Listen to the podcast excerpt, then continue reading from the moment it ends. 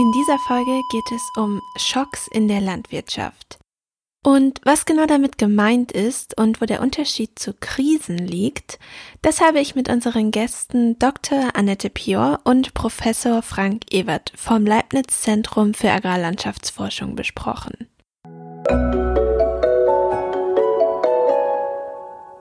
Querfeld ein Podcast. Wir reden über die Landwirtschaft der Zukunft.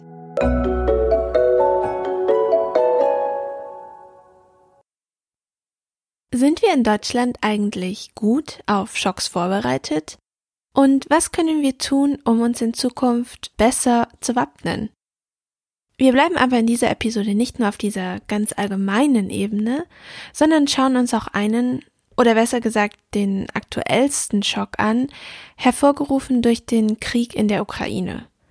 Annette und Frank erklären, welche Auswirkungen dieser auf unsere Landwirtschaft und unsere Nahrungsmittelversorgung hat und ich habe sie natürlich auch gefragt, wie sich die Preise für Nahrungsmittel und Energie in Zukunft entwickeln werden.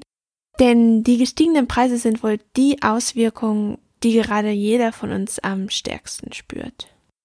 Und in dieser Episode habe ich mal die Aufgabe, die Quizfrage aufzulösen. Das werde ich ganz am Ende machen, nach meinem Gespräch mit Annette und Frank.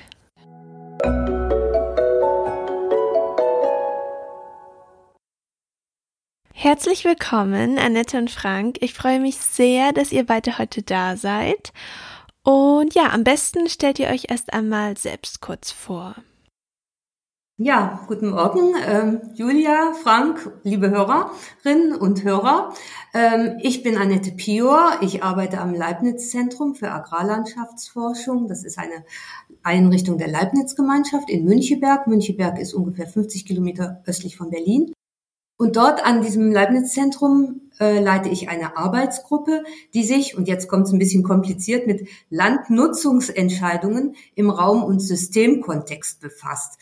Also, um das mal ein bisschen verständlicher zu machen, es geht darum, dass Landwirte, aber eben auch andere Landnutzerinnen, zum Beispiel Naturschutzeinrichtungen, Waldbauern etc., ähm, sich natürlich als Unternehmerinnen entscheiden, wie sie strategisch, anbautechnisch ihre, das Land nutzen. Und das ist eben jeweils ganz unterschiedlich, je nachdem, was es für ein Betrieb ist, in welcher Landschaft er sich befindet. Und hinter diese Entscheidung wollen wir ein bisschen stärker ja, hinein oder über diese Entscheidung wollen wir ein bisschen mehr erfahren und forschen dazu, empirisch, theoretisch mit Modellen.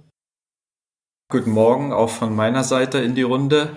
Äh, mein Name ist Frank Ewert und ich bin wissenschaftlicher Direktor des Leibniz Zentrums für Agrarlandschaftsforschung.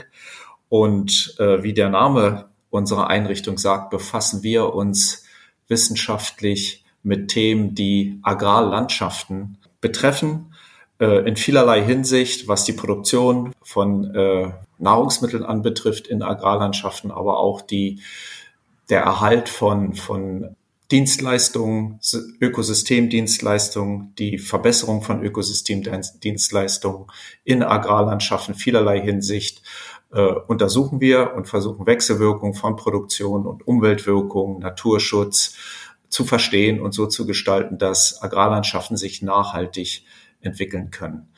Äh, mein inhaltlicher Schwerpunkt, wissenschaftlich inhaltlicher Schwerpunkt liegt auf der, auf dem Pflanzenproduktionssystem. Äh, ganz konkret habe ich mich jahrelang mit der Modellierung solcher Systeme befasst, dann auch im komplexeren Kontext von Ernährungssystemen und, und der Berücksichtigung der Einflüsse von Klimawandel, Politikänderungen auf Produktionssysteme. Und ich habe äh, bezogen auf diese Tätigkeit auch einen Lehrstuhl an der Universität Bonn, der sich Pflanzenbau nennt. Unterrichtest du denn tatsächlich noch in Bonn? Also im Moment weniger, weil mich die Arbeit am Leibniz-Zentrum sehr stark einbezieht. Wir sind ja eine größere Einrichtung, etwa 400 Mitarbeitende haben wir derzeit mit vielen Projekten, vielen Aktivitäten, auch ganz relevanten Fragen, äh, die uns und auch die Gesellschaft, die Politik beschäftigen. Also das macht gerade sehr viel Spaß, äh, sich diesen Herausforderungen zu stellen. Ist auch nicht ganz einfach wie wir auch manchmal in den Medien mitbekommen. Da gibt es auch viel Emotionen und viel Problemsituationen, die aufzulösen sind. Äh, das lässt derzeit wenig Zeit, um aktiv in der Lehre tätig zu sein. Aber was die Betreuung von äh, Promovierenden und Postdocs anbetrifft, da versuche ich noch einen Beitrag zu leisten. Weil du gerade Herausforderungen angesprochen hast. Ähm, unser Thema sind ja heute Schocks in der Landwirtschaft. Und vielleicht können wir erst einmal kurz so eine kleine Definition bringen. Was ist denn ein Schock in der Landwirtschaft? Oder was versteht man oder besser gesagt ihr als Wissenschaftler darunter? Also vielleicht fange ich mal an. Also der Schock kommt, der Begriff Schock kommt eigentlich nicht aus der Landwirtschaft. Der kommt eher aus der Medizin und äh, ja beschreibt eigentlich eher einen lebensbedrohlichen Zustand, den ein Mensch kommen kann und der sehr akut und sehr plötzlich eintreten kann. Äh, der wurde dann auch als Begriff genutzt in der Ökonomie, um zu beschreiben, dass äh, ja, es plötzliche Ereignisse geben kann, unerwartete plötzliche Ereignisse, die große Auswirkungen haben können dann aufs ökonomische System, was Preise anbetrifft, beispielsweise daraus äh, sich ableitende Kosten und wir haben dann sukzessive diesen Begriff auch in anderen Bereichen gesehen, finden ihn dort wieder und unter anderem dann auch in der Landwirtschaft. Also ich finde das auch jetzt nochmal ganz wichtig, äh, vielleicht deutlich zu machen, was der Unterschied ist zwischen einem Schock und einer Krise. Also Krisen sind nicht gleich Krisen, es gibt ganz unterschiedliche Krisen. Und äh, wie Frank das schon sagte, ist es eben beim Schock so, dass es eben besondere Krisen sind, weil sie erstens nicht plötzlich kommen, also nicht als schleichenden Prozess zu bezeichnen sind, dann zweitens, weil sie besonders massiv sind und deshalb sind sie dann drittens auch oft räumlich sehr ausgedehnt. Und wenn wir jetzt zum Beispiel die Klimakrise anschauen, die wäre dann demnach, obwohl sie ja massiv ist, wie wir alle wissen, äh, nicht ein Schock, denn sie entwickelt sich stetig, die Folgen sind absehbar.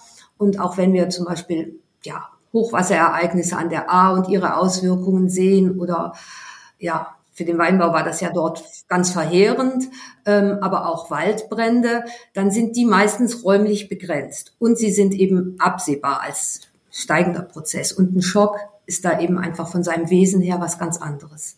Mhm. Und wenn wir vielleicht jetzt konkreter in die in Richtung Landwirtschaft sehen, dann dann kennen wir so die Situation von akuten, unvorhergesehenen Ereignissen, auch in der Landwirtschaft. Die können unterschiedliche Ursachen haben, obwohl diese Ursachen oft miteinander zu tun haben und sich gegenseitig auch nochmal verstärken können. Ursachen können zum Beispiel sein, wir haben es erlebt, äh, extreme Hitze, Dürre-Situation. Ja, da haben wir die Jahre 2018, 2019, da erinnert sich der ein oder die andere möglicherweise noch dran. Das waren ja sehr doch gravierende Eingriffe über Dürre, Hitze, Ereignisse in diesen Jahren auf die Erträge in der Landwirtschaft. Aber es kann auch äh, zu Preisschocks kommen, die unser gesamtes Ernährungssystem beeinflussen. Zum Teil sind die dann gekoppelt auch an Wetterereignisse, die zu Ertragsreduktion führen, aber oft setzt sich sowas in Kombination von verschiedenen Ereignissen durch.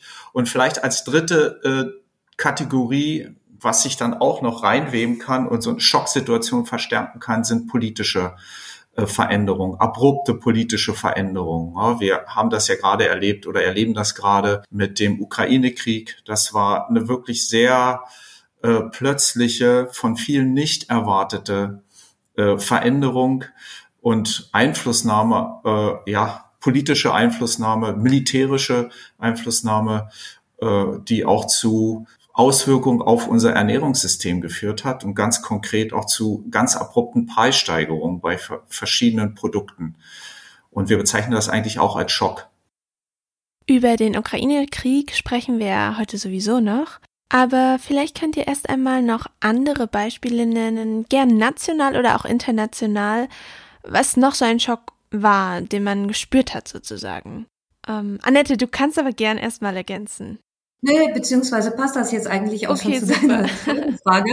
Ähm, denn äh, ich wollte, wir kamen gerade in den Sinn, ich hatte letztens mal vom äh, Bundeswirtschaftsministerium, also Bundeswirtschafts- und Klimaministerium, BMWK, ähm, einen Beitrag gelesen, ähm, die ganz interessant, die, die Corona-Krise die sie eben auch als Schock identifizierten, verglichen haben mit der Finanzkrise in 2008 und 2009. Und da war das ganz spannend, dass sie eben nochmal sehr herausgearbeitet haben, dass es während der Corona-Krise gleichzeitig zu einem Nachfrage- und zu einem Angebotsschock kam. Also durch die Ausgangssperren und die Kontaktbeschränkungen in der Corona-Krise kam es eben zu einem Nachfrageschock und gleichzeitig war ja die Produktion durch die internationalen Abschottungsmaßnahmen äh, der Lieferketten dann massiv behindert, also ein Angebotsschock. Und das war in dem Maße dann bei der Finanzkrise eigentlich nicht der Fall. Und in der Corona-Krise, also beim Corona-Schock, haben wir ja bei den Nahrungsmitteln, also das, was das Bundeswirtschaftsministerium gesagt hat, bezieht sich auf die gesamte Wirtschaft, aber es hat sich eben auch im Nahrungsmittelsektor gezeigt und eigentlich auch unterschiedlich. Also bei den Grundnahrungsmitteln, da war ja der Nachschub in den Regalen ein Problem, weil die Menschen die Grundnahrungsmittel, also Mehl, Nudeln und so weiter massiv gekauft haben.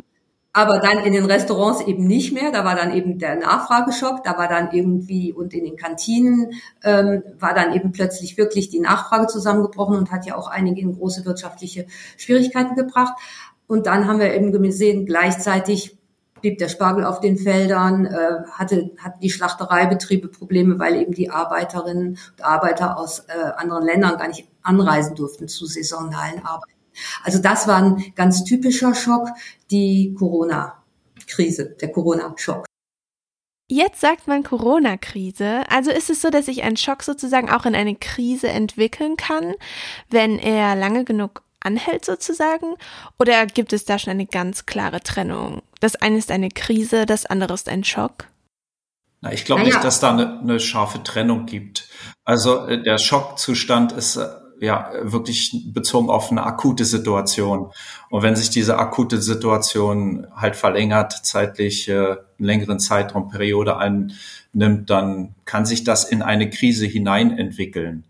Da gibt es natürlich auch Mechanismen, äh, um darauf zu reagieren, um auf Schocks zu reagieren oder eben nicht zu reagieren. Aber wenn, wenn eine Schocksituation lange anhält, dann ist es eigentlich, äh, dann ist dieser, dieses Momentum der Überraschung, der unvorhergesehenen Überraschung ja nicht mehr da. Ich könnte auch noch ein paar andere Beispiele äh, vielleicht erwähnen, wo wir in der Vergangenheit wirklich relativ deutliche Schocksituationen hatten, wenn wir beispielsweise an die Jahre 2007, 8, 9 denken. Äh, wir hatten zum Beispiel in 2007 ging das los mit, äh, mit Frühjahrsfrösten, die äh, kombiniert mit na, sich anschließenden Hitzewelle und Trockenheit in Zentraleuropa zu großen Ertragsausfällen führten, unter anderem auch bei Weizen. Und das kombinierte sich, das war viel zusammen mit einer längeren Dürreperiode in Australien. Australien ist auch ein großer Weizenexporteur. Und es fiel gleichzeitig zusammen mit sehr geringen Erträgen, vergleichsweise geringen Erträgen in der Ukraine. Ukraine ist auch ein großer Weizenexporteur und mit einem zunehmenden Bedarf an äh, nachwachsenden Rohstoffen für die äh, ja, Dieselproduktion und für die Spritproduktion. Und äh, in dieser Kombination äh, haben wir einen sehr, sehr hohen Ausschlag gesehen bei den Getreidepreisen, konkret auch bei den Weizenpreisen in, in Größenordnung, wie wir, wie wir es zuvor nie hatten. Äh, was letztendlich, und das wird auch bekannt sein, zu äh, großen Unruhen geführt hat, damals in 14 Ländern. Äh, das war sehr gut äh, ja, nachvollziehbar, dass es da wirklich zu starken sozialen Unruhen geführt hat. Was die sozialen Unruhen anbetrifft, da gibt es noch ein anderes Beispiel. Zum Beispiel in 2010 haben wir auch wiederum durch extreme Hitze in Russland einen enormen Einbruch gehabt in den Erträgen. Und Russland ist äh, ja der größte Weizenexporteur und hat daraufhin auch aufgrund dieser extremen Ertragseinbußen äh, einen Exportstopp verhängt. Also Weizen konnte das Land nicht mehr verlassen, um einfach die eigene äh, Versorgungssicherheit zu gewährleisten, was wiederum Auswirkungen hatte in Ländern, die importierten, Weizen importierten. Und letztendlich war das ein Mitgrund für den sogenannten arabischen Frühling, weil es hat zu Engpässen geführt in vielen arabischen Ländern die importieren, äh, unter anderem aus Russland, aber sehr stark aus Russland. Und kombiniert dann wiederum mit anderen gesellschaftlichen Faktoren hat das äh, in diesen Ländern das Fass zum Überlaufen gebracht und zu Unruhen geführt und letztendlich in diesem bekannten arabischen Frühling, äh, diesen Frühling verursacht. Genau, das sind zwei Beispiele, die, glaube ich, ganz gut zeigen, wie verwoben verschiedene Faktoren sein können.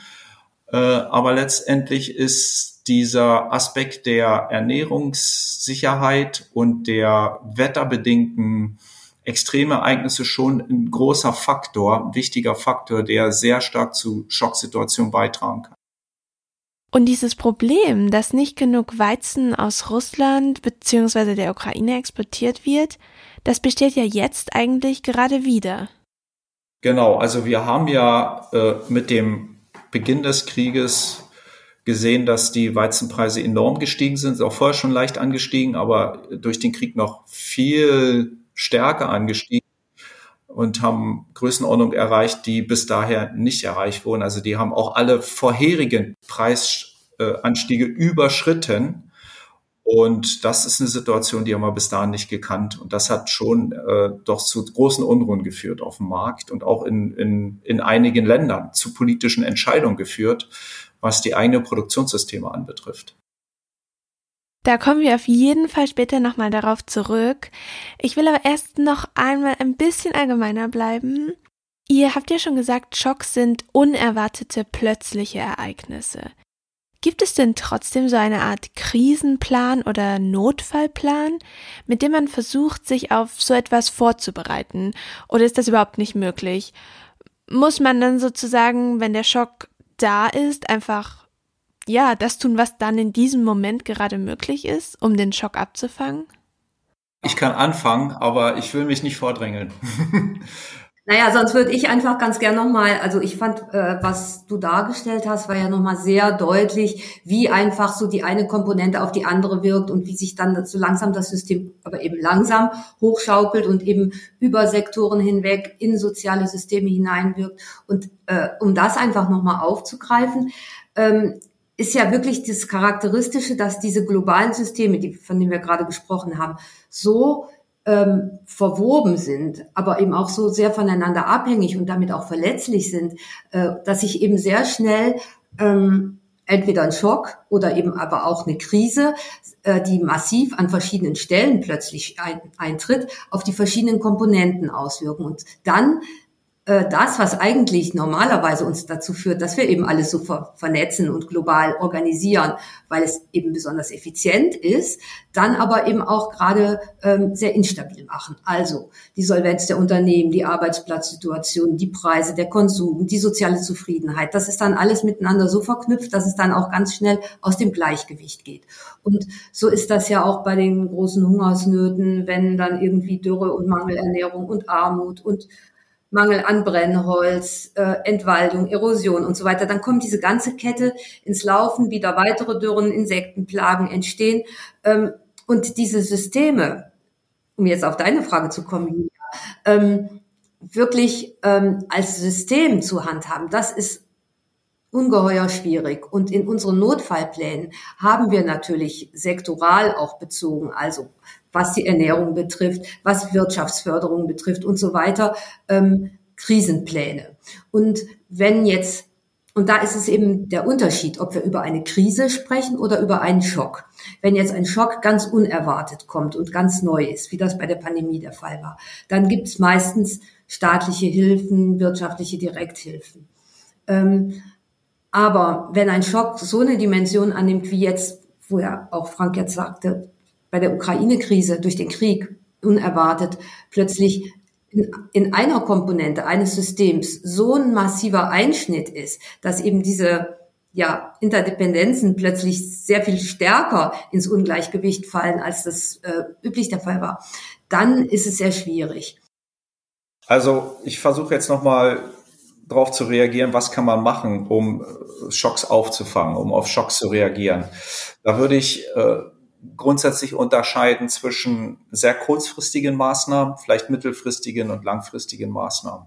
Kurzfristige Maßnahmen, und das wurde auch schon erwähnt, äh, sind aus meiner Sicht staatliche Hilfen, die dann, wenn ein Schock wirklich ganz unvorbereitet kommt, äh, greifen können und auch greifen müssen. Und wir sehen da äh, das auch in der Praxis. Da gibt es viele Beispiele, wo der Staat dann eben einspringt, wenn er es wenn er es kann. Aus, aus juristischer Sicht und auch aus aus Sicht von finanziellen Möglichkeiten. Ja, das wollte ich gerade fragen. Also geht es meistens dann um finanzielle Hilfen?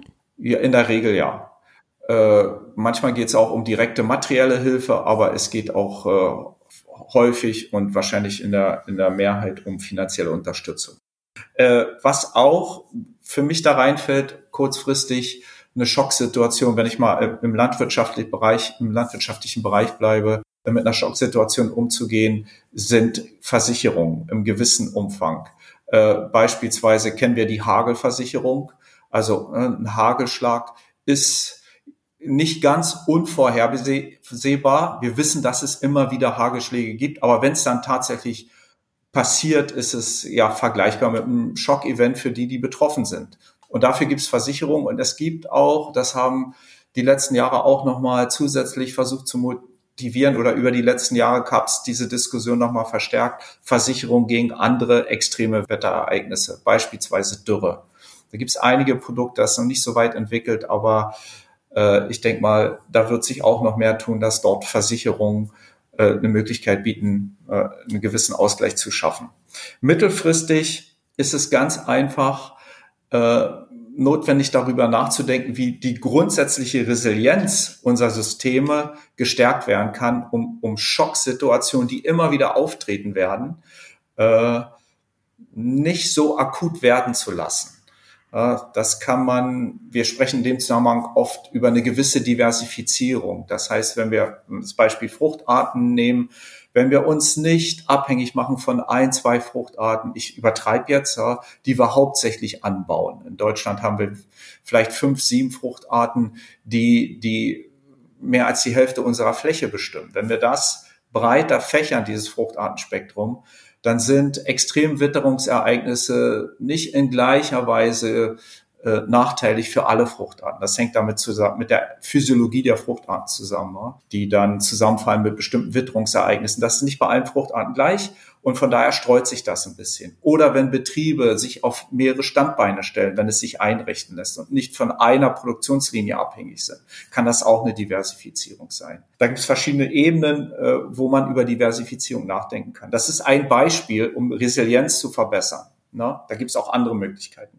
Langfristig denke ich, reden wir noch über andere Dimensionen der, der Vorbereitung auf Schocks oder der Verminderung der Möglichkeiten des Eintretens von Schocks. Beispielsweise im Klimakontext reden wir viel über Klimaschutz. Ja? Wir wissen, dass unsere Entwicklung jetzt, die wir genommen haben in der industrialisierten Welt, sehr stark dazu beigetragen hat, auch was die Intensivierung der Landwirtschaft anbetrifft, zu der ja, transienten Klimaveränderung, die auch einhergeht mit zunehmenden Extremereignissen, äh, darüber nachzudenken, wie wir diesen Prozess zurückdrehen können, ja? wie wir durch unser Verhalten dazu beitragen können, dass dass wir uns halt nicht dorthin bewegen, dass die Welt in 40, 50 Jahren plus zwei Grad, vier Grad Celsius erreicht und die extreme Ereignisse zunehmen, sondern durch Vermeidung äh, versuchen, hier einen positiven Einfluss zu nehmen. Ein anderes Beispiel, das ist mein letzter Punkt dazu, wie wir langfristig äh, uns besser absichern können, und das zieht wieder auf, die, auf das Thema Landwirtschaft, ist, dass wir eine gewisse Vorratswirtschaft halten. Das sind die sogenannten Stocks im internationalen Kontext, dass wir eine Vorratswirtschaft haben von Produkten, die für uns wichtig sind als Menschheit. Beispielsweise äh, Vorräte für Weizen, Vorräte für andere Getreide. Das gibt's auch immer, aber die haben sich in den letzten Jahren verstärkt abgebaut. Und äh, wenn das zusammenfällt mit extremen Bedarfen, weil Ernten ausfallen, äh, oder weil Handelsketten unterbrochen sind, dann ist es wichtig, dass diese Vorräte da sind und dass man international sich abstimmt, dass es diese Vorräte gibt und die dann auch bereitstehen, um Lücken zu füllen, die sich auftun, ganz urplötzlich auftun. Also das ist auch noch ein Mechanismus, über den man nachdenken kann und über den man eigentlich reden muss. Aber das ist eine internationale Sache. Da ist so ein bisschen der Link zu dem, was davor gesagt wird. Handelsströme, da kommen wir nicht umhin, dass Handelsströme, dass es auch globale Handelsströme gibt. Weil ohne diese globalen Handelsströme könnten wir regionale Engpässe, die es immer geben wird, rein schon witterungsbedingt nicht ausgleichen. Also da ist schon bei aller Regionalisierung, die wir anstreben, auch eine Notwendigkeit, dass es diese, diese globalen Handelsströme gibt. Also findest du in dem Zusammenhang, hilft die Globalisierung eher, die Auswirkungen der Schocks abzufangen? Oder macht sie es vielleicht eher schlimmer, weil halt alles gerade so verbunden ist? Ja, das ist nicht so einfach zu beantworten, weil das hat verschiedene Ebenen und Facetten. Ne? Die Globalisierung hat ja, so wie es oft belegt wird, auch dazu geführt, dass Systeme sich vereinfacht haben. Dass es eine gewisse Verteilung äh, gegeben hat, ich sag mal global, regional, wer produziert was, äh, wo sind die großen Weizenproduzenten und Exporteure und andere Regionen haben sich dann auf andere äh, Produkte konzentriert primär. Und diese Vereinfachung aus regionaler Sicht der Produktionssysteme hat nachteilige Auswirkungen auf die jeweiligen Regionen. Das ist zweifellos. Und da muss man drüber nachdenken. Das sind auch keine guten Entwicklungen. Aber man muss aufpassen, dass man das Kind sozusagen nicht mit dem Bade ausschüttet, denn wir haben, werden immer regionale Engpässe haben. Da kommen wir nicht raus aus der Nummer. Oder wir haben eine sehr ausgebreitete regionale Vorratswirtschaft, aber das werden wir ökonomisch wahrscheinlich nicht stemmen können in den jeweiligen Regionen. Äh, von daher ist es schon gut, darüber nachzudenken, ob man sich global abstimmt, was eine Vorratswirtschaft anbetrifft und auch nicht davon verabschiedet, dass es globale Handelsströme geben sollte, auch in der Zukunft. Ich habe schon gesehen, Annette, du wolltest gerne noch was ergänzen. Regional, global. Ja, in gewisser Weise schon. Also ich stimme da auch in, in großen Teilen äh, Frank zu. Ähm, denke aber, dass äh, es wirklich auch noch mal einer stärkeren Koordination über diese verschiedenen Ebenen hinweg äh, bedarf. Also Notfallpläne eben wirklich zwischen dieser globalen und regionalen Ebene abzustimmen. Dass es also nicht nur irgendwie äh, internationale Vereinbarungen zwischen Ländern sind, sondern dass, dass wirklich diese Vernetzung dieser Notfallpläne innerhalb eines Sektors über diese verschiedenen Ebenen stattfinden muss oder koordiniert werden muss und auch kommuniziert. Vielleicht gibt es die, aber ich habe da bisher wenig äh, Diskussionen zu verfolgen können. Und das Gleiche geht natürlich, gilt natürlich auch äh, quer zu den Sektoren. Also ähm, das Wesen von Schocks ist ja, dass sie Handeln auf ganz vielen Ebenen gleichzeitig, ganz plötzlich verlangen, weil eben die Systeme so vernetzt sind und dass da eben auch stärker transsektoral gedacht wird. Ich, wir betonen jetzt hier die landwirtschaftlichen, den landwirtschaftlichen Sektor, also die Produktion und auch die, äh, vielleicht den Ernährungssektor. Ähm, das ist auch unser Job so. Aber deshalb müssen wir schon auch rechts und links schauen. Ähm, also ich glaube, dass diese Koordination in beide Richtungen quer und sozusagen vertikal wichtig ist.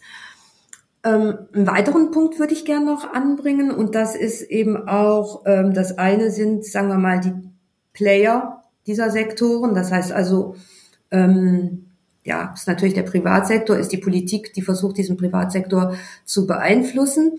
Das andere ist aber auch die Zivilgesellschaft. Und ich äh, finde, mit all den schweren Erfahrungen, die wir während dieser Krise, Krisenzeiten jetzt äh, machen mussten in den letzten Jahren, haben wir aber doch auch äh, sehr positiv erfahren, dass Krisenzeiten auch Zeiten von sehr viel Solidarität sein können.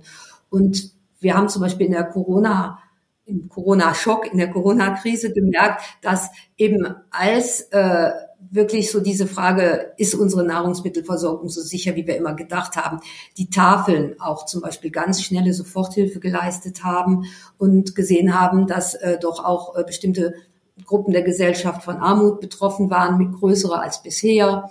Und ähm, zum Beispiel haben wir auch in der Landwirtschaft gesehen, dass dadurch, dass eben diese Frage, wie sind wir eigentlich in solchen großen globalen Systemen auch ähm, ja auch verletzlich, auch eben Instabilitäten ähm, unterworfen, dass da Menschen sich überhaupt dieser Thematik befasst haben und dann gemerkt haben, okay, eigentlich wollen wir auch vor Ort äh, unsere Solidarität mit Bauern zeigen, eben mehr auf Märkten eingekauft haben oder auch die solidarischen Landwirtschaftsbetriebe, also Formen, wo man ähm, mit einem Landwirt aus der Region zusammen ähm, so eine Art Vorfinanzierungskonzept für die Ernte des kommenden Jahres mit einer ganzen Gruppe von Konsumenten ähm, entwickelt und dann eben Vertrag eingeht und auch diesen Betrieb speziell, also einen Betrieb unterstützt, dass die einen ganz massiven Zuwachs während der Pandemie erfahren haben und dass eben auch äh, dann neue Wertschätzung und eine auch, sagen wir mal, Eigenverantwortlichkeit in dieser Herstellung von Versorgungssicherheit durchaus in Teilen der Bevölkerung da eine Offenheit für da ist, also dass man nicht immer nur nach dem Staat und den staatlichen ähm, großen Lagerkapazitäten fragt, sondern dass regionale Daseinsvorsorge durchaus auch ein Aspekt ist, bei dem die einzelnen Menschen ähm, auch ihren Beitrag leisten können und auch wollen und dass das auch oft sich sehr positiv mit Nachhaltigkeitsüberlegungen der Bürgerinnen und Bürger ähm, trifft. Also dass man dann sagt, okay, kürzere Transportwege, weniger CO2, mehr Transparenz, äh, mehr auch äh, soziale Gerechtheit, faire Preise und so weiter. Also da ist was entstanden und ich glaube, äh, das wäre schön, wenn wir weiterhin auch ähm, solche Initiativen stärken, so dass die uns auch über weitere Schocks hinweg helfen können. Dass das also als in so eine Art gesellschaftliches, in eine gesellschaftliche Erinnerung oder in eine gesellschaftliche Kultur überführt wird. Es zahlt in gewisser Weise auf, auf die Resilienz einer Gesellschaft ein, ne? würde ich ja. meiner denken. Mhm. Ja, und das, was du jetzt gerade angesprochen hast, und dann hatte Frank die Versicherungen, finanzielle Hilfen oder die Vorräte angesprochen, das sind ja jetzt alles Dinge, um Schocks abzufangen. Einfach jetzt eurer Meinung nach, sind denn die Landwirtschaft und das Ernährungssystem in Deutschland gut ausgerüstet, ähm, wenn solche Schocks eintreffen? Oder sagt ihr eher, oh, da ist aber noch richtig viel zu tun? Ja, also vielleicht würde ich auch hier unterscheiden zwischen kurzfristig, mittelfristig, langfristig. Ich denke, dass wir, was so kurzfristige Möglichkeiten anbetrifft, vergleichsweise gut dastehen, ganz einfach, weil wir relativ starke Ökonomie haben und der Staat auch über Mittel verfügt, um punktuell Schocks äh, auszugleichen, zu unterstützen. Das haben wir nicht in allen Ländern. Ne? Viele Länder haben diese Möglichkeit nicht oder viel eingeschränkter nur im Zugriff. Was Versicherung anbetrifft, da hatte ich schon gesagt, da müsste man drüber nachdenken, ob man diesen Bereich äh, weiterentwickelt. Da sind natürlich auch Kosten mit verbunden für die Landwirte. Da muss man sehen, ob es da Möglichkeiten gibt, einen Teil davon umzulegen auf die Preise. Das ist dann eine andere Diskussion. Aber das Thema Versicherung, da hat, da gibt es sicher noch Luft nach oben, um gerade so für extreme Hitze und Dürreereignisse Produkte zu schaffen, die attraktiv sind für Landwirte. Äh, was mittelfristig anbetrifft, was äh, bezogen auf unsere Resilienz, ich denke, da stehen wir weniger gut da. Äh, wir haben eine Spezialisierung in unserer Landwirtschaft in den letzten Jahrzehnten erlebt, die ja uns da jetzt nicht in die Karten spielt, was Diversifizierung beispielsweise anbetrifft. Ne? Insofern ist das schon problematisch. Da muss man drüber nachdenken, um das zu verbessern. Oder auch dieser Aspekt der Solidargemeinschaft, der angesprochen wurde.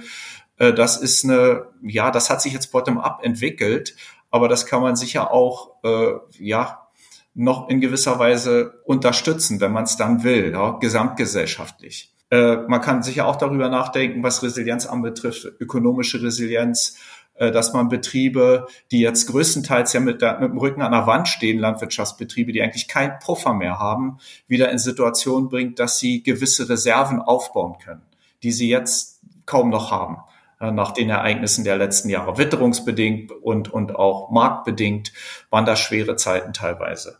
Genau. Und langfristig, denke ich, stehen wir noch schlechter da. Ich stelle mir gerade so eine Kurve vor, die nach unten geht. Ganz genau, wenn es äh, darum geht, äh, ja, die Klimakrise, ja, im, im positiven Sinne, also so zu beeinflussen, dass sich eben nicht so weiter fortsetzt, wie sie, äh, wie wir sie jetzt wahrnehmen. Und äh, da kommen wir dann in, sprechen wir über Thema über das Thema Klimaschutz, welche Möglichkeiten, welche Beiträge leisten wir. Und ich denke mal, da sind wir erst am Anfang. Oder auch andere Fragestellungen wie Biodiversität, Artenverlust. Ja, das sind Verlust an natürlichen Ressourcen, Umweltschutz, diese ganzen Aspekte, das ist an, da haben wir angefangen, drüber zu diskutieren, wenn wir an die Zukunftskommission Landwirtschaft denken. Aber wir sind jetzt wirklich, müssen darüber nachdenken, wie wir es implementieren. Also da tun wir, da tun wir uns schwer mit. Genau. Und das sind so langfristige Schritte, die eigentlich erforderlich sind, um das Gesamtsystem auch zu stärken.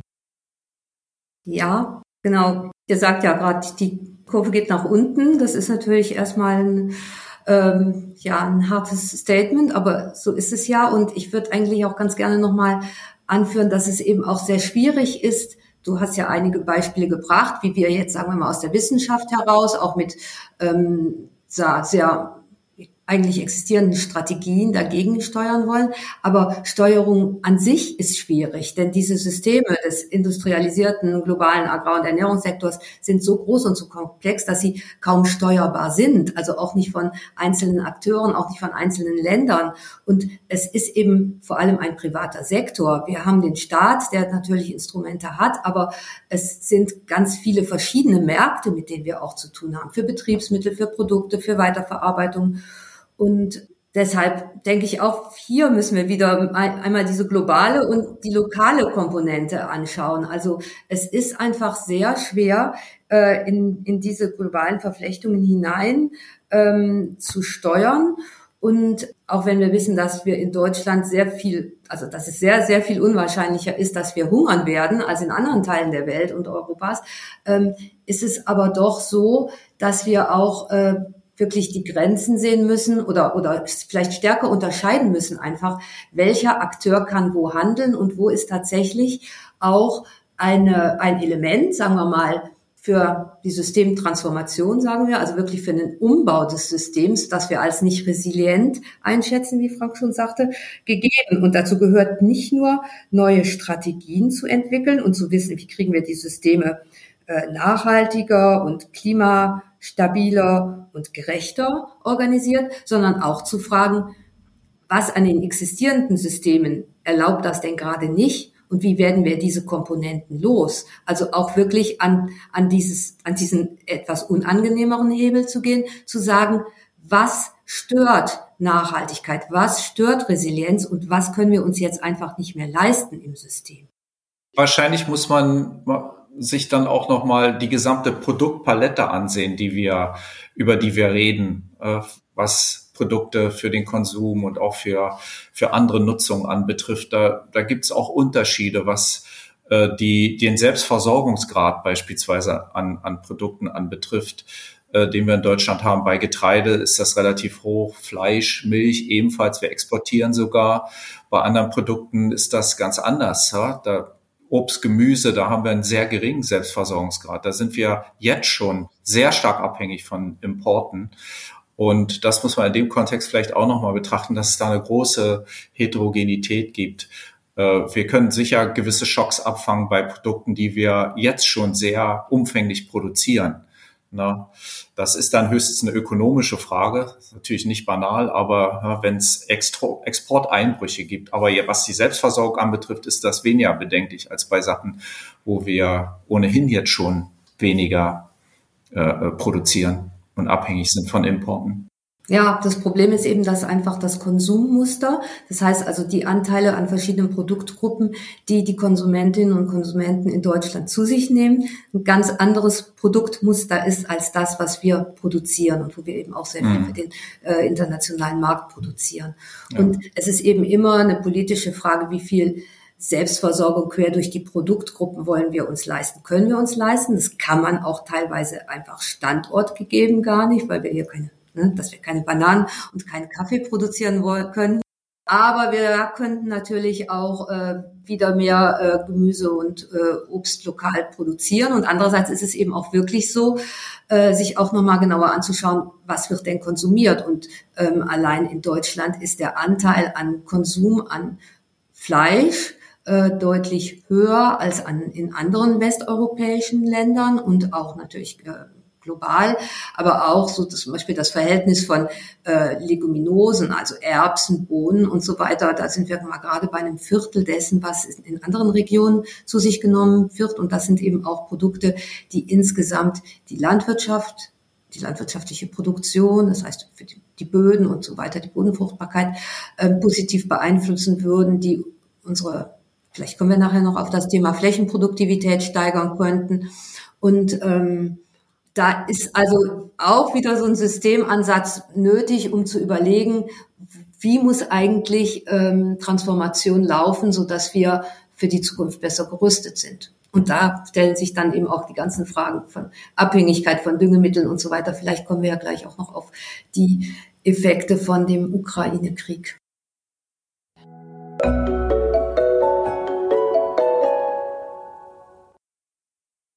Wer von euch unseren Podcast regelmäßig hört, der weiß bestimmt auch, dass wir, also das Querfeld ein Netzwerk, nicht nur den Querfeld ein Podcast produzieren, den ihr gerade hört. In Kooperation mit dem RBB arbeiten wir auch noch an einem weiteren Podcast. Die erste Staffel mit sechs Folgen unter dem Namen Fruchtfolgen ist bereits veröffentlicht und die zweite Staffel, jetzt allerdings unter dem Namen Feld, Wald und Krise, Landschaften im Wandel ist gerade gestartet. Darin fragen Andreas Jakob und Fred Pilarski vom RBB unsere Forscherinnen und Forscher nach der Zukunft von Kultur, Natur und Stadtlandschaften in den nächsten Jahrzehnten. Sie wollen von ihnen zum Beispiel wissen, welche Ideen die Wissenschaftlerinnen und Wissenschaftler entwickeln, um mehr Wasser in der Landschaft zu halten, wie Brandenburger Äcker der Dürre trotzen können, wie sich auf vernässten Mooren Landwirtschaft betreiben lässt, wie sich Solar- und Agrarflächen miteinander vertragen oder was Feldroboter auf den Äckern leisten und wie ein nachhaltiger Waldumbau gelingen kann. Alle neuen sowie die alten Episoden findet ihr überall dort, wo es Podcasts gibt.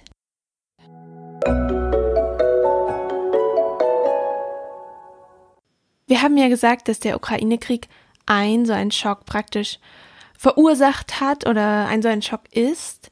Und bevor wir genauer darüber sprechen, vielleicht kann einer von euch beiden ganz kurz den Status quo oder was passiert ist, natürlich in Bezug auf Lebensmittel und Landwirtschaft, ähm, erklären.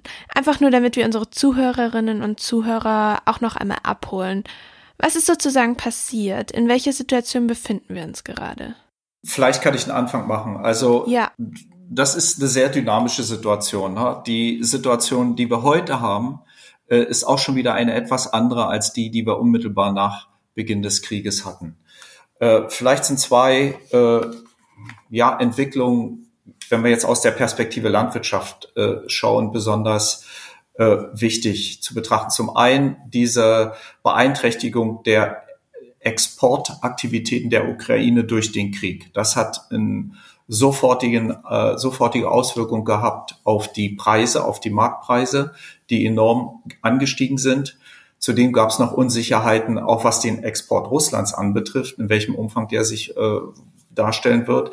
Äh, aber dadurch, dass die Ukraine ein wichtiger Exporteur ist für Getreide, Mais und, und Weizen konkret, äh, hat es da unmittelbare Auswirkungen gegeben. Und es hat Auswirkungen gegeben für Länder, die importieren, ja, beispielsweise Ägypten als ein großer Importeur, Länder in Asien. Äh, die sind unmittelbar betroffen gewesen, aber es hat auch indirekt Auswirkungen gegeben für viele weitere Länder, die unter den steigenden Preisen leiden und äh, gelitten haben. Also diese beiden Effekte sind doch, die hatten Schockwirkung.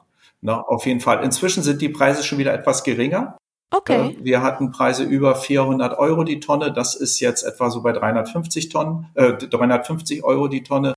Und wo lag der Preis davor? Ja, davor ist ja auch, der Preis ist nicht irgendwann mal fest und steht eine Weile fest. Aber wir hatten davor äh, lagen wir so im Bereich von 250 Euro äh, die Tonne und wir hatten auch schon mal in, in wirklich niedrigen Preissituationen lagen wir schon mal unter 200 Euro die Tonne.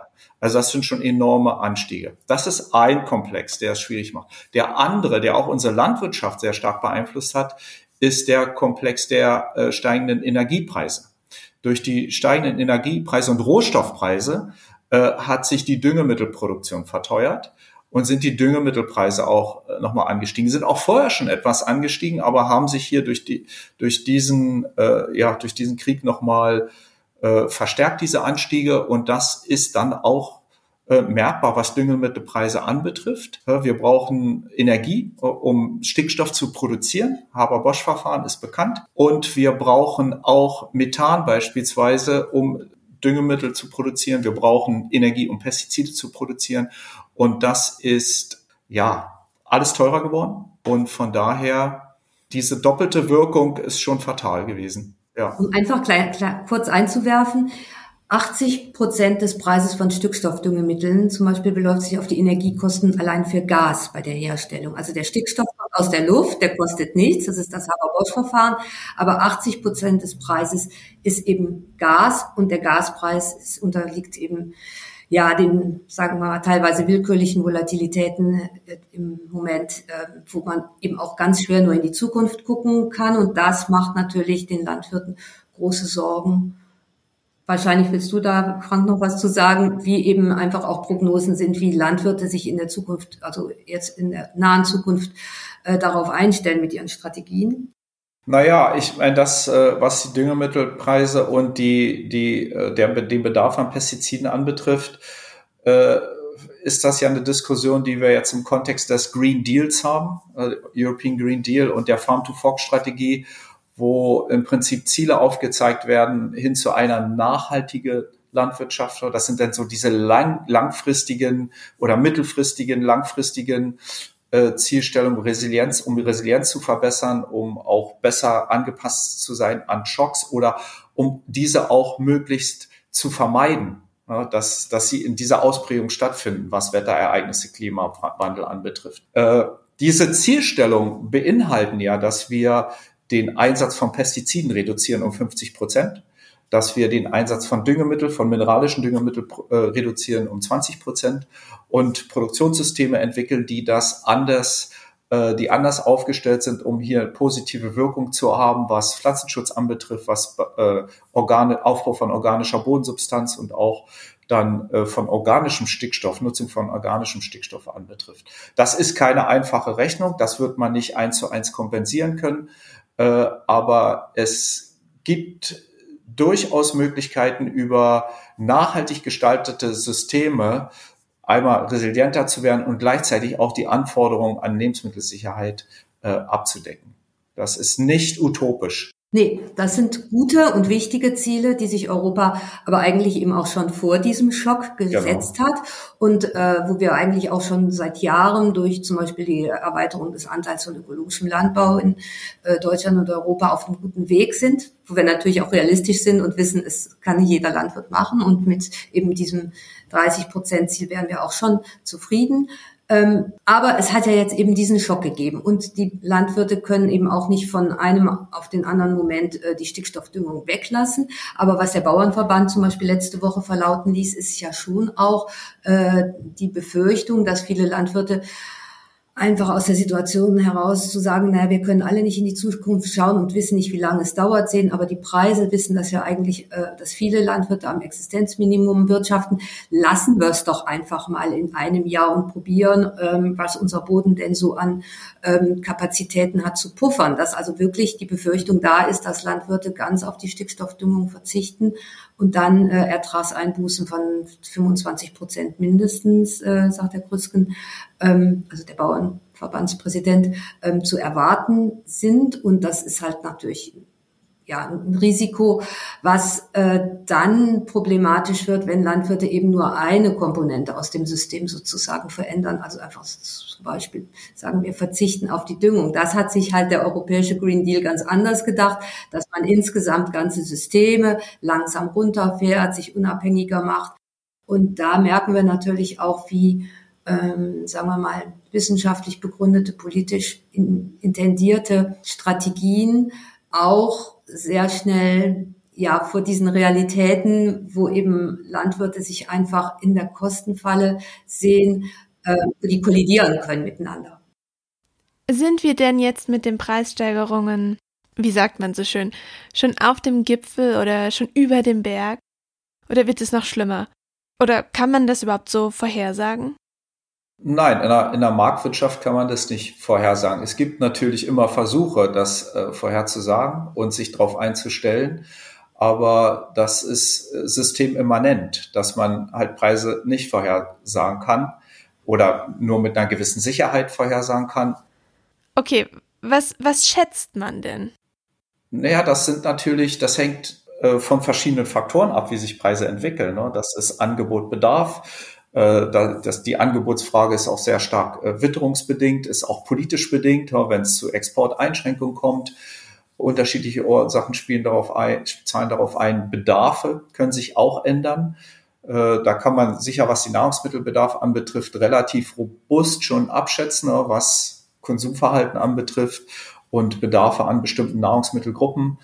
Äh, aber wenn sich beispielsweise, wir haben das erlebt in der Vergangenheit, wenn es beispielsweise äh, eine politische Entwicklung oder Entscheidung gibt hin zu nachwachsenden Rohstoffen, Nutzung von nachwachsenden Rohstoffen äh, als Substitution für fossile Rohstoffe bei der Dieselspritproduktion, dann hat das durchschlagende Auswirkungen auch auf Preisentwicklung. Das war in dem Umfang gar nicht vorhersehbar. Hätte man das vorhergesehen, hätte man da anders drüber nachgedacht.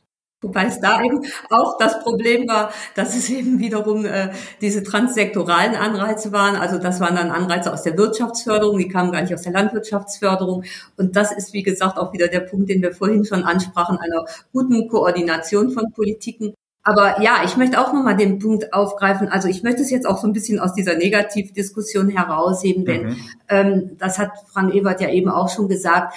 Äh, es gibt ganz viele Strategien und es gibt auch ganz viele Alternativen und äh, das wurde auch betont, Diversifizierung ist ein ganz starker, ein ganz, ganz starkes Mittel, ein ganz starker Hebel. Und wie gesagt, wir leben in einer Marktwirtschaft. Die Bauern und Bäuerinnen sind eigentlich schon lange daran gewöhnt, dass die Märkte volatil sind, also dass, dass die Preise volatil sind, dass sie schwankend sind und deshalb sind Landwirte auch daran gewöhnt, äh, relativ schnell auch ihre Strategien zu ändern. Und wenn wir aus der Forschung heraus und aus der Beratung heraus eben oder aber auch vom Markt, das heißt also von, von der Abnahme und Abnahmegarantien und äh, Preisen her zum Beispiel mehr Leguminosen, also Bohnen, Erbsen, Klee, die keine Stickstoffdüngung brauchen äh, und nicht, weil sie den Stickstoff aus der Luft aufnehmen, in die ähm, in die Märkte reinnehmen, dann können einfach diese Fokussierung auf ganz wenige Produkte aufgebrochen werden, äh, weil eine Fokussierung auf ein Produkt ist immer ein Risiko. Je mehr Produkte ich habe, umso mehr streue ich ja dann auch das Risiko. Nur muss ich dann eben diese Produkte auch loswerden. Und äh, auf solche Anpassungen würden dann, glaube ich, Landwirte relativ schnell reagieren. Was wir auch jetzt schon sehen ist oder lesen, ist, dass äh, zum Beispiel Gülle, also ein organischer Dünger, das heißt also die flüssige Form von Stallmist, ähm, sehr viel umfangreicher gehandelt wird als noch vor Monaten und dass da jetzt auch schon äh, zunehmend Transporte über weite Strecken stattfinden. Das ist eigentlich was, was wir auch aus Nachhaltigkeitsgründen jetzt ähm, nicht so nur positiv finden. Andererseits ist es so, dass es halt äh, die negativen Effekte, dass man eben eigentlich diesen Dünger nur in ja, ja, in relativ nahem Umkreis von den Standorten, wo er entsteht, wo wir also Massentierhaltung haben und dann eben auch Stickstoffprobleme im Boden das nach sich zieht, also Stickstoffauswaschung ins Grundwasser, äh, dass wir dieses Problem damit ein bisschen entschärfen können, aber andererseits transportieren wir da eben dann Unmengen durch die halbe Republik, was auch kein, äh, keine Strategie sein kann. Aber daran merken wir eben eigentlich, äh, wie ja, wie reaktiv äh, Landwirte und Landwirtinnen sein können und wie wir andererseits eben auch ähm, ja Ziele, die jetzt einfach auch diese Frage, wie viel Tierproduktion haben wir in welchen Regionen, wie gehen wir damit um, wie können wir das abbauen, wie können wir einfach äh, insgesamt auch äh, räumliche Stabilitäten besser ausgeglichen zueinander gestalten, dass solche Diskussionen jetzt eigentlich auch eine ganz gute Phase haben, hier äh, das auch äh, einzubringen in die Beratung, in die Politik, in die landwirtschaftliche Presse. Genau. Also weil, wie gesagt, jetzt äh, eine Phase ist, wo sehr äh, dynamisch auch ähm, Bauern reagieren. Wenn du das so sagst, dann ist das ja praktisch eine Auswirkung dieses Schocks, dass sie teilweise zumindest sehr dynamisch reagieren können. Kann man denn aber auch zum Beispiel sagen, ähm, Deutschland importiert ja zum Beispiel Weizen, kann man denn sagen, okay, wir können gerade nicht so viel importieren, dann bauen wir vielleicht einfach mehr an? Ist das so einfach möglich? Also, dass wir sagen, okay, wenn es auf dem Markt gerade nicht genug oder nur zu teure Produkte gibt, dann bauen wir in Deutschland einfach mehr an von dem, was wir brauchen und natürlich auch von dem, was wir anbauen können. Also Bananen können wir zum Beispiel ja trotzdem nicht anbauen. Wir bauen eigentlich im Schnitt von Deutschland schon viel mehr Weizen an, als wir eigentlich brauchen. Das heißt nicht, dass wir nicht auch Weizen importieren, aber wir exportieren auch Weizen. Also es sind ja eben immer diese gegenläufigen Flüsse. Und wie schon gesagt, wir arbeiten in einer Marktwirtschaft. Das heißt also, jede Landwirtin, jeder Landwirt als Einzelunternehmer entscheidet, was er oder sie anbaut, wie die Fruchtfolge ausschaut. Ich äh, denke mal, ähm, dass es, dass es einfach wichtig ist, in dieser Diskussion jetzt, wo wir was anbauen, wirklich nochmal ganz genau zu schauen, in welche Richtung laufen die Diskussionen. Und es gibt ja zum Beispiel schon auch die Vorschläge zu sagen, naja, Biodiversität können wir uns jetzt im Moment nicht leisten. So und so viel Prozent von Flächen werden ja auch ähm, aus der Produktion genommen, um dem Biodiversitätsschutz zu dienen, also Blühstreifen, naturnahe Flächen. Äh, und so eine Idee kann natürlich kurzfristig attraktiv erscheinen. Aber da wir ja wissen, wo wir mit unserer Biodiversitätsentwicklung stehen, wäre es genauso eine Strategie, die uns in eine Negativspirale führt, anstatt die Probleme zu lösen. Und meiner Meinung nach, aber das können wir vielleicht gleich nochmal aufführen, müssen wir ein bisschen mehr über Flächenproduktivität nachdenken. Das heißt auch um die, über die Frage von ähm, Nahrungsmittelverlusten entlang der Kette. Das ist nämlich ein Großteil dessen, was wir produzieren, eigentlich gar nicht auf den Tellern landet. Dass das ein viel größerer Hebel ist, als zu sagen, ähm, produziere ich jetzt noch ein bisschen mehr Weizen oder weniger, weil die Leute essen ja Gemüse, nicht nur Weizen. Also vielleicht da nochmal zur Ergänzung, äh, um das klarzustellen. Es gibt keine Vorgaben, wie viel produziert werden muss. Das entscheidet tatsächlich jeder Landwirt selbst was er produziert und äh, in welchem Umfang. Es ist zu erwarten bei Weizen, da wird, das wird spannend, wie sich das entwickelt. Äh, wir sind tatsächlich ein, ein Exporteur, mehr als ein Importeur. Wir importieren auch, wir exportieren auch, aber was der Selbstversorgungsgrad anbetrifft, liegen wir über 100 Prozent bei Weizen, ich glaube über 110 sogar. Äh, das heißt, wir exportieren mehr, als wir importieren. Es ist fast zu erwarten, dass angesichts der hohen Preise äh, sich die Weizenanbaufläche vielleicht sogar etwas erhöhen wird, weil es interessant ist. Da muss man sehen, wie sich das ausgleicht mit den, mit den äh, Düngemittelkosten, inwiefern dann auch die Erträge erzielt werden und sich das für die Landwirte rechnet. Äh, aber es würde mich nicht wundern, wenn es da eine gewisse Verschiebung gibt. Was der Staat machen kann, und das hat, hat Annette auch gerade angesprochen, ist, dass er politische Rahmenlinien oder, oder auch Vorgaben, die doch äh, auch getroffen werden, was beispielsweise ökologische Vorrangflächen anbetrifft, äh, dort zu äh, anderen Entscheidungen kommt. Ja, diese ökologischen Vorrangflächen waren gedacht mit einer bestimmten Zielstellung. Je nachdem, wie sie eingestuft wurden, äh, gab es da ganz wenig Produktion und sicher keine Produktion von Feldfrüchten. Ne? Bedingt Produktion von Futterbau, äh, Futterfrüchten. Und da gab es eine große Diskussion im Zuge der Ukraine, des Ukraine-Kriegs, diese ökologischen Vorrangflächen wieder voll in die Produktion zu nehmen um dann einen Ausgleich zu schaffen und eine Ergänzung zu schaffen von, von Produkten, die dann auch den Weltmarkt wieder stärken können. Das war doch eine, eine sehr äh, ja, starke Diskussion, die stattgefunden hat und äh, mit Konsequenzen auf, auf andere Ziele, die ja auch benannt werden, was Biodiversität anbetrifft und so weiter, äh, die jetzt nicht unbedingt äh, ja vorteilhaft sind äh, für diese langfristigen Ziele. Also es ist schon eine sehr komplexe Geschichte. Man hat sich dann entschieden, äh, das äh, nicht so umzusetzen. Ja, da gibt's eine gewisse Anpassung in der Nutzung dieser ökologischen Vorrangflächen, aber sie wurden nicht überführt in die äh, Feldfruchtproduktion ja, von, von Getreide beispielsweise. Äh, aber das ist keine einfache Diskussion, ne, wie man sich an solchen Stellen verhält, in solchen Situationen. Ja, genau. Und ich glaube, ich habe da meine Frage auch falsch formuliert. Es ist natürlich ganz klar, dass jeder Landwirt und jede Landwirtin das anbaut, was sie möchten. Es war mehr darauf bezogen, ja, dass sie die Situation vielleicht, ja, so sehen, wie sie jetzt halt gerade ist und dann sagen, okay, wenn es von dem oder dem eine hohe Nachfrage gibt, dann baue ich jetzt halt mehr davon an.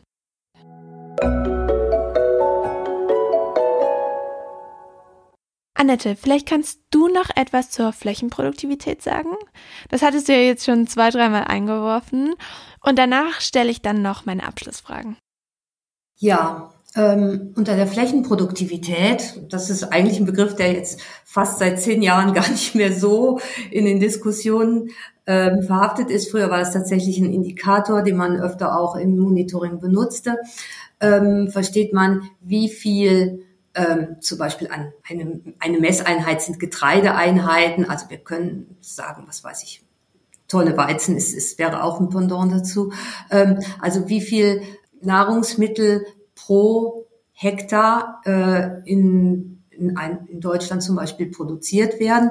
Und wenn wir uns anschauen, wie diese Produktivität in den letzten Jahren gestiegen ist, dann ist da kaum noch was, weil wir haben moderne Sorten, wir haben ähm, wirklich äh, ganz ausgezeichnete Anbauverfahren, in denen Bodenbearbeitung, Saatbettbereitung, ähm, Aussaat, Pflanzenbestandsführung, das heißt also äh, Beikrautregulierung, Düngungen zu verschiedenen Phasen mit verschiedenen Formen von Düngemitteln etc. sowas von optimiert ist und wir haben inzwischen sogar ähm, digitale Möglichkeiten, Bodenfeuchte zu messen, Ertrage zu vorauszusagen und eben entsprechende Düngungszeitpunkte anzupassen. Wir haben Pflanzenschutzsystem, was äh, genaue Zeitpunkte und Mengen von Behandlungen voraussagt. Also es ist alles so weit ausgereizt, dass in den letzten Jahren kaum noch äh, große Ertragssteigerungen erwartet wurden oder realisiert wurden. Was wir allerdings sehen, ist, dass wir natürlich durch Jahresunterschiede in der Witterung ähm, immer wieder Einbrüche oder auch Peaks haben, die positiv sind. Also was da eben sozusagen an Schwankungen ist, das ist sehr stark jahresabhängig, aber es ist nichts, was sich eigentlich aus den äh, Sorten, die standortangepasst angebaut werden und auch aus dem ganzen ähm, agrarischen Management heraus noch zu erwarten ist. Das ist also ähm, weitgehend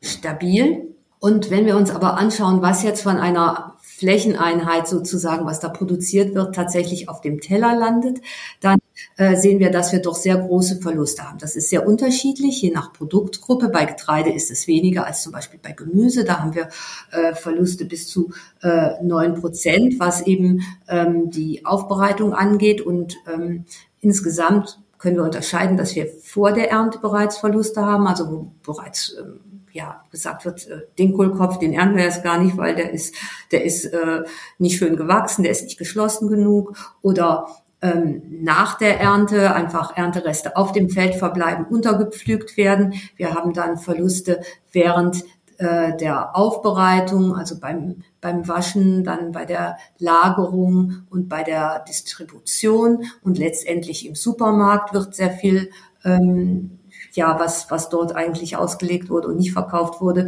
äh, wieder ähm, in die Tonne gegeben und im Haushalt auch. Wenn wir uns jetzt einfach einmal anschauen und wir haben solche ähm, Food-Chat-Modellierungen, nennen wir das, also ähm, Kalkulationen, wie viel Fläche eigentlich nötig wäre, um den Warenkorb, also das aktuelle Konsumverhalten eines Bürgers in der direkten Region ähm, bereitzustellen, ähm, ausgerechnet. Und dann wäre das zum Beispiel für Berlin, dass wir sagen, ähm, im Jahr werden 1800 Quadratmeter benötigt, um eine Person mit konventioneller Produktion ähm, so zu versorgen, dass der Großteil der Nahrungsmittel, außer eben deinem Kakao und meinem Kaffee und meinen Bananen, aber eben ausreichend Obst, Gemüse etc. Äh, produziert werden, auch unter den Bodenbedingungen, die wir hier im Umland haben. Wenn wir das Ganze ökologisch machen würden, bräuchten wir 2100 Quadratmeter, also 300 Quadratmeter mehr. Aber wenn wir jetzt zum Beispiel vermeidbare Verluste im Handel nutzen würden, Stichwort Containern, dann würde man schon allein über 50 bis 60 Quadratmeter weniger Fläche brauchen. Und wenn wir im Haushalt äh, einfach auch das essen, was im Kühlschrank ist, also was wir eingekauft haben, würden das nochmal 125 Quadratmeter weniger sein. Und wenn wir zusätzlich noch krumme Möhren und Kartoffeln, die nicht handeln essen, dann wären es insgesamt äh, nur 1600 Quadratmeter. Also da ist eigentlich der Hebel, diese Flächenproduktivität zu erhöhen. Ja, es geht eigentlich nicht darum, dass wir äh, immer noch meinen, mit, mit ein bisschen mehr Pflanzenschutzmitteln und ein bisschen mehr Düngemitteln oder optimierteren Zeitpunkten äh, da noch die letzten äh, drei Dezizonen, also 0,3 Tonnen äh, pro Hektar runterzuholen, sondern der Hebel ist eigentlich, dass wir innerhalb der gesamten Kette äh, diese Verluste, weil das ist eben Fläche, die benutzt wird, also durchaus 300, 400 Quadratmeter pro Person und Jahr, wo Pflanzen wachsen, also essbares essbare Produkte wachsen, die einfach nachher auf dem Kompost oder äh, wieder ähm, ja, auf dem Kompost landen. Und das ist ein sehr viel größerer Hebel. Das ist die Art von Flächenproduktivität, die wir eigentlich äh, sehr viel stärker als Hebel berücksichtigen müssten. Und das braucht eine Transformation des Systems entlang der gesamten Kette. Und wenn wir das dann noch denken in Hinblick auf das, was denn da ähm, produziert wird. Also wenn wir jetzt zum Beispiel überlegen, weniger Fleisch zu essen, weil Fleisch auch einen sehr viel größeren Flächenfootprint hat, also ein eine Nahrungskalorie Fleisch braucht eben sehr viel mehr Fläche als eine Nahrungskalorie ähm, Erbsen oder, oder Lupinen. Ähm, dann kommen wir natürlich in ganz andere Produktivitätszonen und dann brauchen wir auch nicht darüber zu reden, ja, ob jetzt eben diese Einhaltung dieser Ziele, die Frank eben nannte, also weniger Pflanzenschutz, weniger Düngemittel, ähm, überhaupt möglich ist, wenn wir dieses ganze System anders aufsetzen. Und das geht eben bis zum Verbraucher und zum, zu der Zusammenstellung unserer, ja, unserer Diät. Frank, willst du vielleicht noch etwas ergänzen in Bezug darauf, was wir aus der aktuellen Situation, also mit dem Ukraine-Krieg, aber auch in Bezug auf Schocks allgemein, ähm, lernen können, was wir beim nächsten Mal einfach besser machen können. Du hattest da ja schon einiges gesagt, aber vielleicht willst du noch was ergänzen. Naja, also was wir lernen können, äh, bezieht sich, äh, richtet sich vielleicht darauf, wie wir mit solchen Situationen umgehen, inwiefern wir vorbereitet sind, welche Instrumente wir haben und haben sollten, um solche Situationen aufzufangen, abzufangen. Äh, das ist jetzt erstmal sehr allgemein formuliert. Das muss ich dann konkret übersetzen. Ich habe das ja versucht darzustellen, was, was äh, Hilfen anbetrifft, Versicherungen anbetrifft, Resilienz und Klimaschutz beispielsweise, Naturschutz, all diese Sachen. Äh, das will ich jetzt nicht nochmal wiederholen. Ich denke mal, was, was, wo jetzt eine kleine Gefahr besteht, oder nicht eine kleine, eine Gefahr besteht, ist, dass wir die Prozesse, die wir angefangen haben in den letzten Jahren, auch noch mit einem gewissen Vorlauf, aber wo es doch jetzt in den letzten Jahren konkreter wurde, wenn wir an den Green Deal, Farm-to-Fork-Strategie, Zukunftskommission Landwirtschaft und so weiter denken, dass diese Prozesse äh, wieder zum Stocken kommen. Aufgrund der Diskussion, dass äh, jetzt andere Themen wichtiger sind und, und kurzfristig überhaupt erstmal behandelt werden müssen, dem kann ich nicht nur bedingt zustimmen. Es gibt natürlich natürlich eine gewisse Akutheit, was Hilfen anbetrifft, aber die grundsätzliche der, die grundsätzliche Richtung, die wir eingeschlagen haben, die sollten wir nicht verlassen, weil sie uns in der Zukunft auf künftige Schocksituationen besser vorbereiten wird und, und diese möglicherweise auch einschränken wird, wenn wir mal an den Bereich Klima denken. Also da bin ich doch sehr von überzeugt, dass die grundsätzliche Richtung stimmt und sie uns mittel- und langfristig auch helfen wird damit besser umzugehen. Ein Aspekt, ich weiß nicht, ob wir noch darauf zu sprechen kommen, was äh, überhaupt äh, unseren Bedarf an Nahrungsmitteln anbetrifft. Äh, da haben wir jetzt eben schon kurz drüber gesprochen, dass eine sehr große Stellschraube, wahrscheinlich mit die größte Stellschraube ist, auch ist, wie wir uns ernähren welche Zusammenstellung an Produkten wir nötig haben für unsere Ernährung. Und da liegen wir in Deutschland nicht in dem Bereich, der auch von Experten als gesund beschrieben wird. Wir ernähren uns im Mittel der Bevölkerung, im Mittel der Produkte, die wir verzehren, nicht gesund. Und das verursacht zudem, es nicht nur, dass es nicht gesund ist, es verursacht auch Kosten. Enorme Kosten für die Umwelt und darüber hinaus für die Gesellschaft. Und das ist etwas, was wir in der Hand haben und was wir beeinflussen können. Und das heißt nicht, dass wir dadurch hungern müssen, ganz und gar nicht. Das ist also fast absurd, dass man sich dieser Problematik nicht irgendwie besser nähern kann. Okay, vielleicht aufgrund des Zeitdrucks gehen wir darauf jetzt nicht noch genauer ein, auch wenn das natürlich auch nochmal sehr spannend wäre. Ähm, aber wir werden auf jeden Fall unter dieser Episode ein paar Beiträge oder Links zur Verfügung stellen, wo sich unsere Zuhörerinnen und Zuhörer über dieses Thema auch noch informieren können. Ähm, ja, da können wir uns ja dann nochmal absprechen, Frank und Annette, genau. was ihr mhm. mir da vielleicht noch zusenden könnt. Also ich habe ja dieses Policy Paper weitergeleitet, das in dem wird nochmal, äh, sind auch ein paar Zahlen gegeben, wie viel landwirtschaftliche Fläche wir beispielsweise für die Tierproduktion nutzen. Weltweit 80 Prozent, das ist gigantisch. Ne? Genau, und das, ich bin letztens auch erst drauf gestoßen, das Food Systems Dashboard äh, hat auch ganz super Indikatoren, wo man eben auch immer Deutschland im Vergleich zu Westeuropa, im Vergleich zur Welt sieht. Und das sind eben gerade so diese Fragen von Healthy Diet, äh, mhm. aber auch Produktion, aber auch Ver Verluste. Also das würde ich auch ganz gerne, das schicke ich euch auch gleich nochmal den Link. Ähm, genau. So, es ist soweit. Ähm, es tut mir leid, dass ich euch jetzt unterbreche, aber ich will unbedingt diese letzte Frage stellen. Die stellen wir nämlich immer und ich will sie heute auch stellen.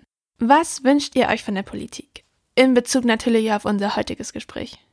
Also ich würde, ich würde mir wünschen, dass der, der eingeschlagene Weg äh, auf europäischer Ebene und auch auf nationaler Ebene, der Prozess, der national dann begonnen wurde mit der Zukunftskommission Landwirtschaft und auch mit dem, was die Regierung sich vorgenommen hat im Koalitionsvertrag, zur Umsetzung kommt und weiterentwickelt wird. Gemeinsam mit Akteuren der Gesellschaft, mit den Landwirten, mit der Wissenschaft, mit der Gesellschaft im Dialog. Das ist ja, äh, dafür steht ja die Zukunftskommission Landwirtschaft, äh, um genau diesen Dialog äh, zu ermöglichen, diesen Austausch zu ermöglichen. Das ist ja ein sehr gutes Beispiel, wie in relativ kurzer Zeit doch ein, ein sehr sinnvolles Paket an Vorstellungen entwickelt wurde. Und diesen Prozess weiterzuführen, das äh, halte ich für sehr sinnvoll. Und ich hoffe, dass das angesichts der vielen Herausforderungen, die uns jetzt akut, um beim Thema zu bleiben, beschäftigen, möglich sein wird in der Zukunft. Ich kann mich da Frank nur voll anschließen und einfach nochmal ergänzen, dass, dass wir die Landwirtschaft und ihre Handelsbeziehungen als Systeme besser verstehen müssen und erkennen müssen, wo sie nicht resilient sind. Und da eben gemeinsam mit Politik, mit Forschung mit Zivilgesellschaft, mit den Akteuren in der Landwirtschaft selber, also mit dem ganzen Sektor, äh, daran arbeiten müssen, sehr schnell diese, diese Systeme zu stabileren Systemen zu transformieren. Und das, was die Komponenten, die eben nicht nachhaltig und nicht resilient sind, abzuschaffen, zügig abzuschaffen. Dann vielen lieben Dank, Annette und Frank, dass ihr euch die Zeit genommen habt. Es war ein super spannendes Gespräch. Danke. Vielen Dank auch an, an dich, an euch, an die Zuhörer. Ja.